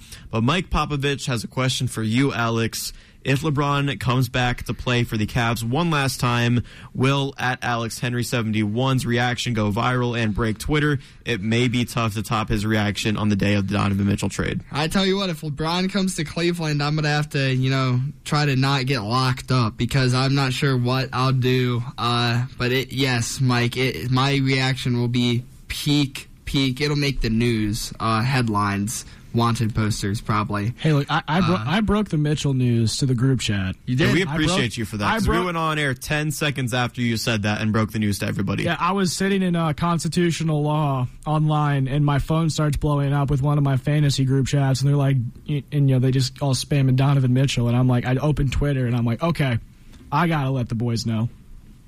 All right. Some last questions here from department members here at WZIP. Dan Groen says, "Would you rather fight off a polar bear or a hippo? Because why not?" Uh, polar bear, dude. Hippos are vicious. Yeah, I'll take a polar bear because you know pr- the climate will probably kill it before it kills me. Sure, that's a good reason. I'll go polar bear as well. Logan Buchanan asks, "Which state has the best sports teams?" Ohio, duh.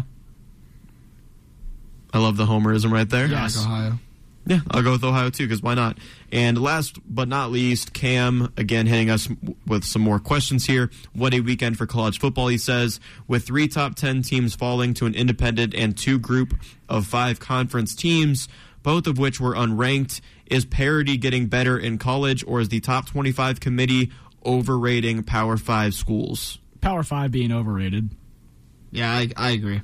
I agree with that as well. Last part, he says also fight a bear sized bee or a bee sized bear. Bee sized bear. Yeah, I'd rather fight a bee sized bear. The thing can't even like nip like, nip you or anything. Like what? Say a bear sized bee, right? A bear sized bee. A bear the size of a small bee. Yeah, I'd rather fight that. Yeah, Even I'd if it was like the well. largest bumblebee, it still wouldn't be the size. I could still whack it with a baseball bat and then run away and be fine. Wait, Or, Or just a- step on it because Yeah. it can't sting you because it's a bear. Yeah. it would just bite you or scratch you its and mouth that'd be is like too small. Like it'd be like if you just like stepped on a nail or something. Yeah, I think that's pretty. I might pretty. keep one as a pet. A bee of course you would. Didn't, don't you want a pet raccoon? Or no, that's that's Pat. Nah, I had a pet. I had a pet skunk. Oh, that's right. Yeah. That's right. Oh boy. Oh, Alex Henry, you will never surprise me with anything that comes out of your mouth, that's for sure. But it is time for us to go to break. When we return, NFL kickoff is 30 minutes away. We have pickums, we have breakdowns of the Panthers and Browns game. You won't want to miss that right here on WZIP.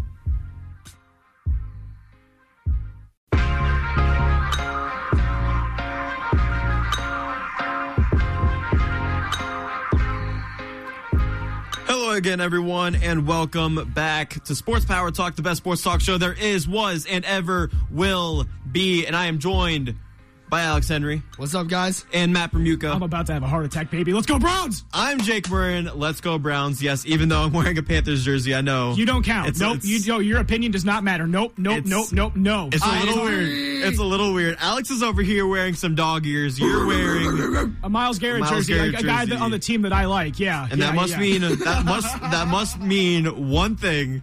It means that it is week one of the NFL, and we are all ready for it.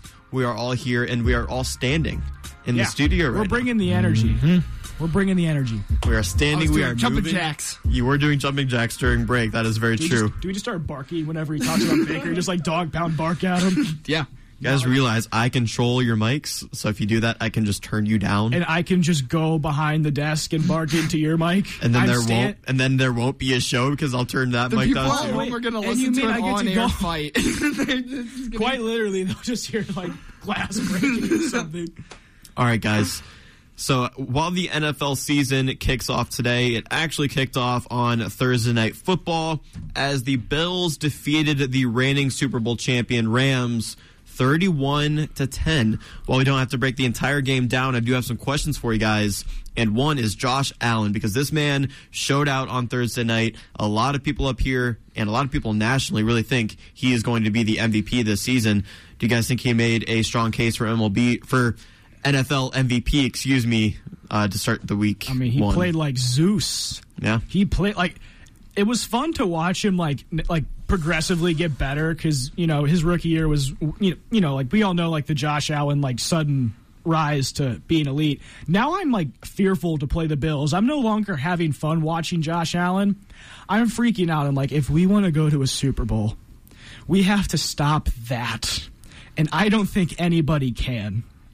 Yeah, 26 for 31, 297 yards, three touchdowns, and two picks in the game. Also led the Bills in rushing yards with 56 and a touchdown to go along with it. Alex, what do you think of Josh Allen? I mean, Jake, with a 112 QBR rating versus Super Bowl winning defense with arguably some of the best defensive players at their position, it's MVP worthy to me. So it's very, very impressive. Yeah, I agree. And my next question for you guys before we move on do the Rams look like they could repeat this year? Because it didn't look like it on Thursday night, but what about in terms of the season in general? Oh, I could see them with a losing record. I mean, you lost Von Miller. Bobby Wagner is old. Matt Stafford's elbow is it. It's got issues. Uh, you know, outside of Cooper Kupp, you have a lot of questions surrounding the wide receiver position. Uh, and the running back position too. I, I mean, you know, the whole Cam Akers, Darrell Henderson fantasy thing. Um, Yeah, I, I, there's a lot of question marks with LA. I think they sold out for that ring, and this is the result. Yeah, you know it's it's really it's always hard to tell early. Obviously, um, you know, could have just been one game, right? But you know, bringing up what Matt said, they lost a lot of value. They're it was almost kind of luck that they got. I don't want to say luck, but luck that they got there last year to even begin with. Uh, so I don't see them going far. Yeah, they have that questionable running back room, like you mentioned, Matt, with Cam Akers and Darrell Henderson. Stafford threw three picks in the game. Troy Hill had an interception, but the defense did not look good. When Jalen Ramsey was targeted, he gave up a perfect passer rating in that game. Yeah, that was that was something. Remember when he called Josh Allen trash? Josh Allen's rookie year. Yeah, and then was, uh, Thursday Night Football happened, and that was indeed not the case. NFL script writers are amazing. Mm. That they are. That they are. It's time for Around the Roo, though, where we debate around the table and bring it to you via our Twitter page at WZIP Sports. This time we're debating while standing up with high mics, no chairs. And the question this week that we want to hear your opinion about is among the top four betting favorites. Who's your pick to win the Super Bowl? So the top four betting favorites are the Bills, the Buccaneers, the Chiefs, and the Packers. Of those four teams, which one of those would you pick to win the Super Bowl? Buffalo. Kansas City, that division is too stacked, and they might be you know completely obliterated by the time the playoffs roll around. Green Bay has a lot of questions in the wide receiver room, and then who was the other? Tampa Bay. Yes, it was Bills, yeah, Buccaneers, Chiefs, Packers. Tampa Bay has lost three of their starting offensive linemen since uh, from last season. I think it's going to be a bit of a rough start for them. Uh, you know, I said it earlier. I'll say it again. I'm going Tampa Bay. They got Uncle Lenny, and they have Tom Brady, and I won't bet against Tom Brady. Uh, that's what I'm saying right now. Uh, as the season progresses, and I see how these Buccaneers play, out of these four teams, I would probably lean uh, Buffalo. Yeah, I apologize, Dan, but I don't really see why the Packers are on this list. No. Sure, they have Aaron Rodgers, but who's he really going to throw to? Uh, I don't think the I'd Packers put, are going to be Chiefs, Chargers, any yeah I, I saw I saw those betting Bengals. Favorites. I saw the I saw the betting favorites. I'm like, people really think like these four? Yeah, people are putting their money on this. Yeah, yeah. Bills, Buccaneers, Chiefs, Packers. I'm going to go with the Bills as well for pretty much the same reasons you said, Matt. I just think they are just amazing everywhere. They have firepower, firepower on the offense with the soon to be named NFL MVP in Josh Allen. Their defense improved as well. I really like what we saw from the Bills on Thursday Night Football. And unfortunately, as a fan of an AFC team, we're not really going to like what the Bills are going to do this season, but I think they are going to go pretty, pretty far this year. Speaking of the AFC, though, let's go to our AFC North teams, and let's start with the Baltimore Ravens as Lamar Jackson's contract situation has gotten resolved right now, at least in this offseason. He turned down a reported $250 million offer from the Ravens, will make $23 million this season, and it is next season that will be really interesting for one Lamar Jackson. What do you guys think of Lamar, former MVP, betting on himself in this case? Uh, look, say what you will about the Deshaun Watson contract, and there's a lot to say about it, but you can't tell me that that single handedly did not ruin Lamar Jackson's relationship with Baltimore. If there was one good to come out from that, it might be that Lamar Jackson leaves the AFC North. Yeah, that's fair enough. Yeah, Lamar Jackson knows his value. There are so many teams in the NFL that would want a quarterback that plays like Lamar Jackson, which is why quarterbacks get drafted that are like Lamar Jackson and then they aren't Lamar Jackson. And it's going to keep happening for a long time. So, I, I, I don't. I think Miami would give him a blank check and say, yeah. write whatever amount of money you want on this and we'll pay it. Yeah. That would be an interesting team for Lamar to go to. But sticking with, you know, Baltimore, Joe Flacco, he has yes. a history with the Baltimore Ravens. And Matt, I know you were really excited to talk about this. It's the reason we're talking about it today because yeah. you brought it up. Joe Flacco's revenge tour because Zach Wilson will be out for the first four games of the season, and the former Ravens quarterback will start games against the Ravens, Browns, Bengals, and Steelers to start the year. I mean, how many of these games is Flacco realistically going to win, or does that not even matter? Just the coincidence that he's playing I, against I just teams? love that it's quite literally a tour. Like he's going to the entire division he used to play in. And you know, I think Joe Flacco can keep the Jets steady. I mean, they might be able to sneak out one win, but I mean, the AFC North is incredible. So I just thought it was very coincidental. The Jets unfortunately opened their first four games with the entire AFC North, and the former AFC North quarterback is leading them through all of this. Yeah, he's like a wish Kirk Cousins is how I would describe Joe Flacco, or the you know great value, whatever you want to call it, the lesser of Kirk Cousins, and I think that that's what he will give them. Um, so yeah. So Ravens, Browns, Bengals, Steelers. What's the Jets' record after four weeks? One and so I want to say zero and four. I kind of have to say one and three because I feel like they'll steal a win against either us or Pittsburgh. I like one and three as well. Yeah, I say one and three. I have them beating Pittsburgh, but losing to the other AFC North teams. And let's talk about our Cleveland Browns, guys. Yes, sir. Browns, Panthers today, where things might get ugly in the studio. Browns, Panthers, let's preview week one against the Panthers. What are three keys to the game for a Browns win? Matt, I want to hear yours first. I have three keys for offense and three keys for defense. All right, fire away, like man. All right, defense. You need to get pressure with the front four. Carolina, if you play quarters this entire game, you can very well limit them. Like you're not going to stop them completely because there's playmakers there. Play quarters coverage, get pressure with four, frazzle Baker Mayfield, force him to make a mistake. Then uh, another thing with the secondary, stay patient. You're going to be playing a lot of quarters coverage. Do not bite on the short routes. I have Martin Emerson. He's a rookie. He's starting today in place of Greedy Williams. I'm fearful that he's going to get like quote unquote bored of giving up, you know, the six yard out, the four yard hitch. I think if he tries to jump a pass and they run a double move, that could be a really big play for Carolina.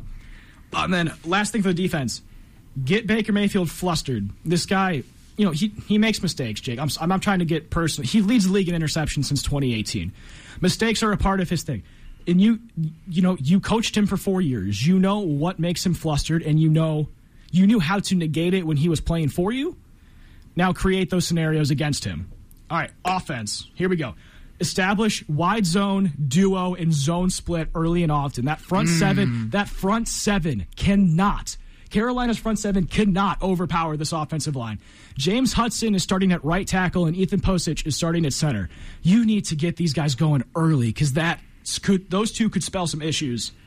All right, and then stay in front of the sticks. No stupid penalties. You're starting Jacoby Brissett. Don't make it harder than it needs to be. And then the last thing, three words: Nicholas Jamal Chubb. Get him going. You'll win. All right, a lot there to break down from Matt. Alex, you had a reaction to one of them, but what are your keys? Yeah, you know, run the ball. I'll start with that. Do not put any more pressure on Jacoby than we need to. If we can bring their safeties inside the box and then keep the defense on their feet, maybe run some play action or some boot, it would be beautiful and that's only going to happen from running the ball. And it, it's a win-win situation, really, especially if they do bring those safeties in. Next, I have Blitzkrieg Baker. Um, no, ex- completely disagree. I I think that Joe Woods, a lot of run blitz, and I think he overcrowds the D line. Uh, had one of the worst O lines last year. They're lining, you know, Myles is lining up, huge mismatch. Um, obviously, Matt mentioned the interceptions and I say we Blitzkrieg Baker, but more importantly than Blitzkrieg Baker, I have contain Christian. Uh, if the Browns can force Carolina to pass, which in my opinion should be their goal, they need to contain McCaffrey. I I like cover two, corners in the flat, safeties covering half the field. So when McCaffrey goes on an option route, then they have Denzel and Jeremiah who can bracket him off.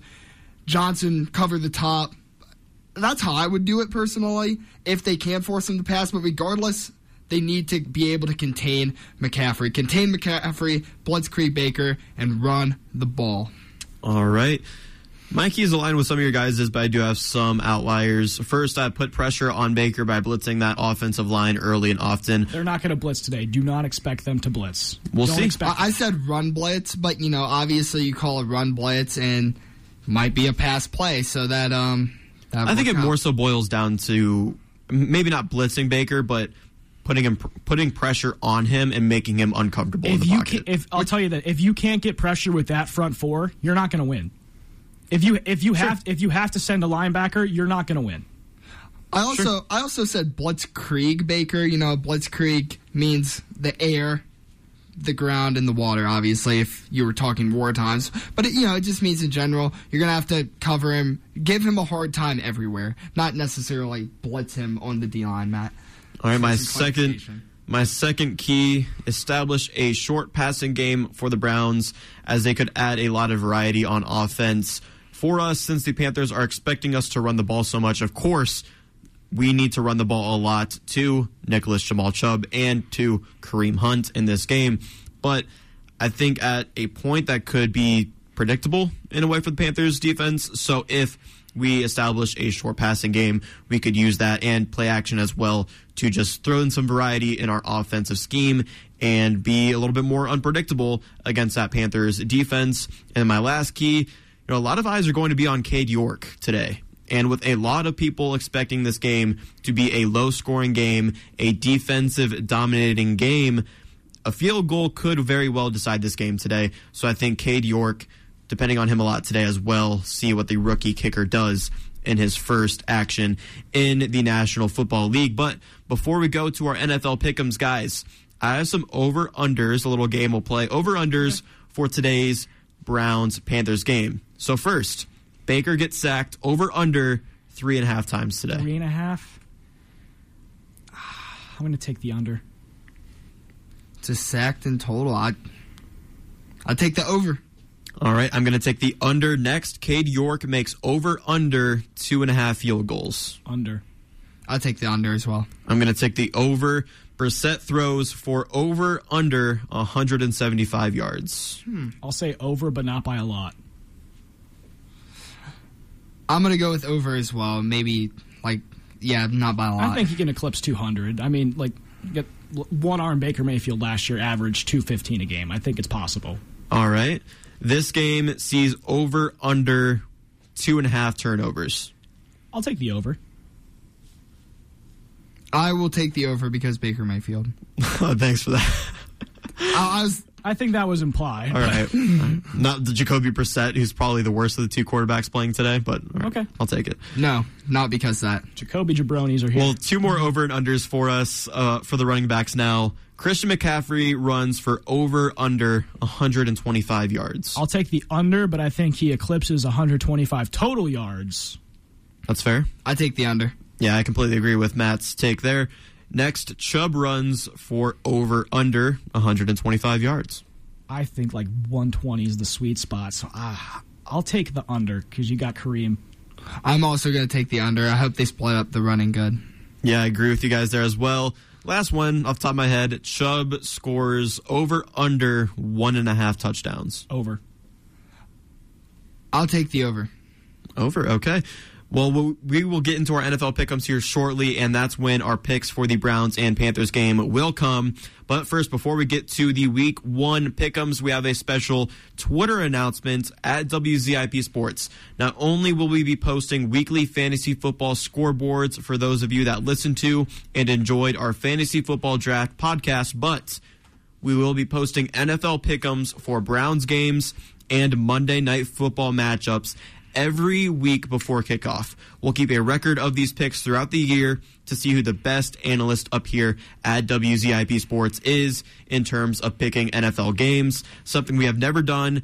I love doing NFL pickums, but I was kind of annoyed because they didn't mean anything. We never kept track of our actual pickums, and that shouldn't be on the listeners. That should be on us. So rather than doing pickums every single week, especially because you know some guests are on more than others, every single person at WZIP Sports will be making a pick for every Browns and every Monday Night Football game this season, and we will be posting that on our Twitter page and keeping track of it all season long. But without further ado, let's get into our Week One NFL pickums, the first pickums that you guys have done on Sports Power Talk. I'm sure you're excited. We're going to start with the one o'clock games, and we'll start in Detroit as the Lions host the Philadelphia Eagles. Matt, I'll go to you first. My mind says pick Philly. My gut says pick Detroit. I'm going to go with my mind here. I like Nick Sirianni's offense. They just added AJ Brown. I think Detroit keeps it close, and I wouldn't be surprised if we see an upset. But I got to pick Philly.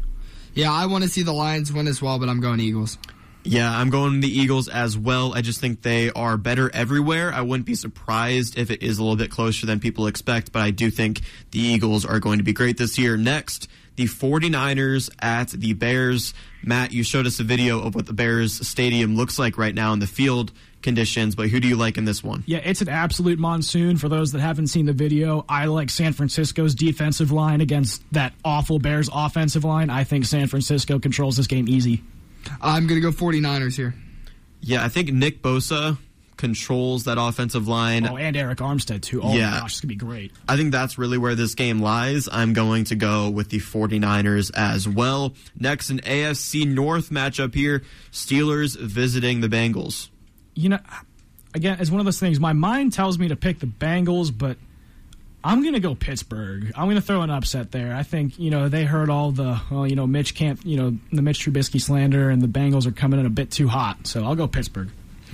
Uh, Save us from Pat Weber if that happens. yeah. Alex, go ahead. I'm going to go with the Bengals here. I think they're criminally underrated, and I have I don't have a good reason why they are, um, but I'm going Bengals.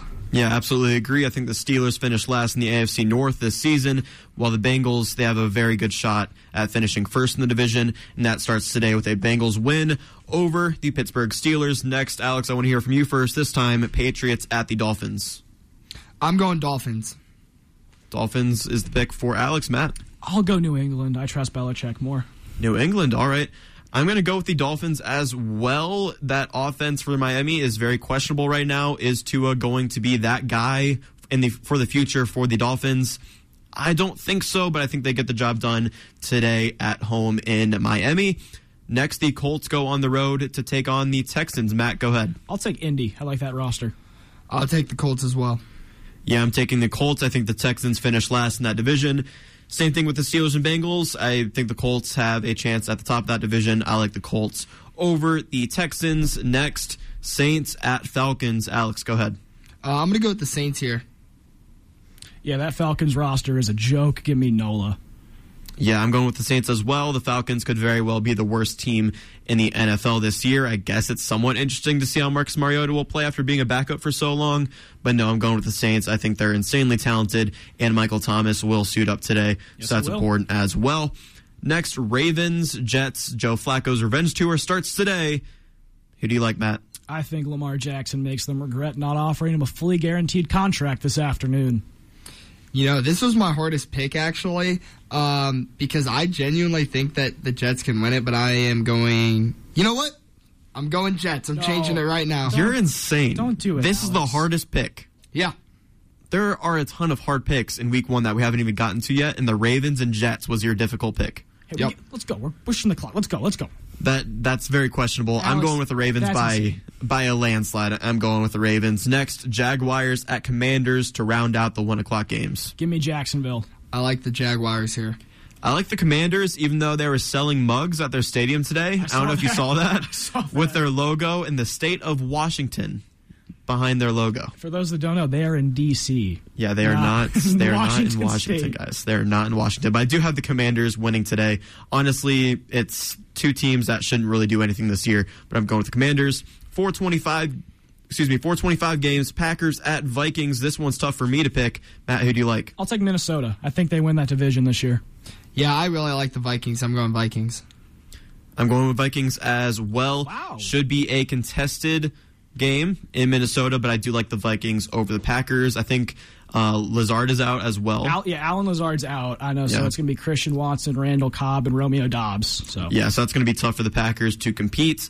I like the Vikings. Next, Giants at Titans. I'll take the Titans. Easy. I really like the Titans here. All right, I like the Titans as well. Next, this was my toughest game to pick. It's Raiders at Chargers. Chargers easy. Raider Nation, baby. I'm going Raiders. They're winning all their games every every single game. Seventeen and zero. Oh. Correct. All right, let's go, Jake. I'm going the Raiders as well. Ooh. I think they're really talented, Ooh. and I think this is going to be a great game. I wish this was Sunday night football or Monday night football because it's too. such a great game, and I might not even be able to watch it. But no, I think Raiders Chargers is going to be a great game. I'm picking the Raiders next. Chiefs Cardinals. I'll take the Chiefs. Easy. Chiefs, hundred percent. I don't think it's that easy, but I am going to go with the Chiefs as well. Sunday night football, Buccaneers, Cowboys. Uh, Tommy Brady. Give me the Buccaneers. Tommy Brady is the pick for me as well. Now, for our most important picks, we have Monday Night Football, Broncos, Seahawks. Not a great matchup for Monday Night Football for week one, if I'm being honest. But, Matt, who do you like? We're about to see what a revenge game from an undersized quarterback looks like on Monday Night Football. Give me the, uh, give me the Broncos. Broncos country. Let's, Let's ride. ride. That's right. Yeah, I, I like the Broncos as well, as does, spoiler alert, every single member of WZIP Sports picked the Broncos for Monday Night Football, but not every member of WZIP Sports picked the Browns against the Panthers. Huge game today. Alex, who do you got? I'm going with your Cleveland Browns.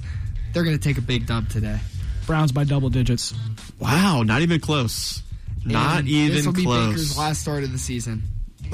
No. Yeah, no, that's We're comical. not pulling PJ Walker. We're not putting PJ Walker in. That is comical. I think the Panthers take the game today. I am one of three members at WZIP Sports who has the Panthers winning today against the Browns, but it should be a fun game today. Can I ask why you think that? Like, I want to hear your reasoning outside of Baker Mayfield's mad. I mean, it's they're on the road, and I think Jacoby Brissett is a huge question mark. And I think you the think- Browns can run the ball all day, but at a certain point, that gets predictable. And I don't have a ton of confidence in the in the Panthers' defense, but I think they can stop the run enough to win today's game. Who who will be stopping the run? Like I said, it it can get predictable. That's all I'm saying. It can get predictable. I think the Panthers' defense It doesn't matter. will eventually be able to stop the run and It's hard to stop the run, Jake, when you got two real good backs that you can just run all the time. and two all pro. But even last year when we just ran those two backs all the time, we didn't though. But we didn't do it all the time. but we did in certain games. And in the NFL, you have to have some passing game to win games. exactly. That's why we didn't win games last year. And we have Jacoby Brissett All right. starting today. I'm more Whereas the Browns guy, Panthers but- have the Panthers have some weapons, guys. The Panthers do have some weapons. I'm taking Carolina. We'll see how it plays out today. The anxiety attack is about to begin in a matter of minutes. But all right, that will do it for today's kickoff weekend of the NFL edition of Sports Power Talk. Among other things, we talked about week two of college football, UFC 279, and the MLB as the Guardians are in a three-team race to the end for the AL Central. Any last thoughts on today's show, gentlemen? To all my Browns fans, I pray for our mental health and I pray for our livers. I agree. In the words of Nate Diaz, I'm not surprised when the Browns win tonight. Tonight? Today. Okay. Four four fifteen is the evening. Okay, go ahead. For me, I wish DJ Irons a speedy recovery and look into our podcast, SPT Rewind and SPT Overtime. Logan Congrove, you guys know I hate him, but he has put together a fantastic podcast with multiple guests that you won't want to miss tomorrow. Joining me on today's show, we're Matt, per- oh, Matt Permuka. And Alex Henry. my name is Jake Murren. Enjoy week one of the NFL, everyone. Be kind to me if it doesn't go Baker Mayfield's way today. No. And we'll see you next week, same time and place, for more Sports Power Talk.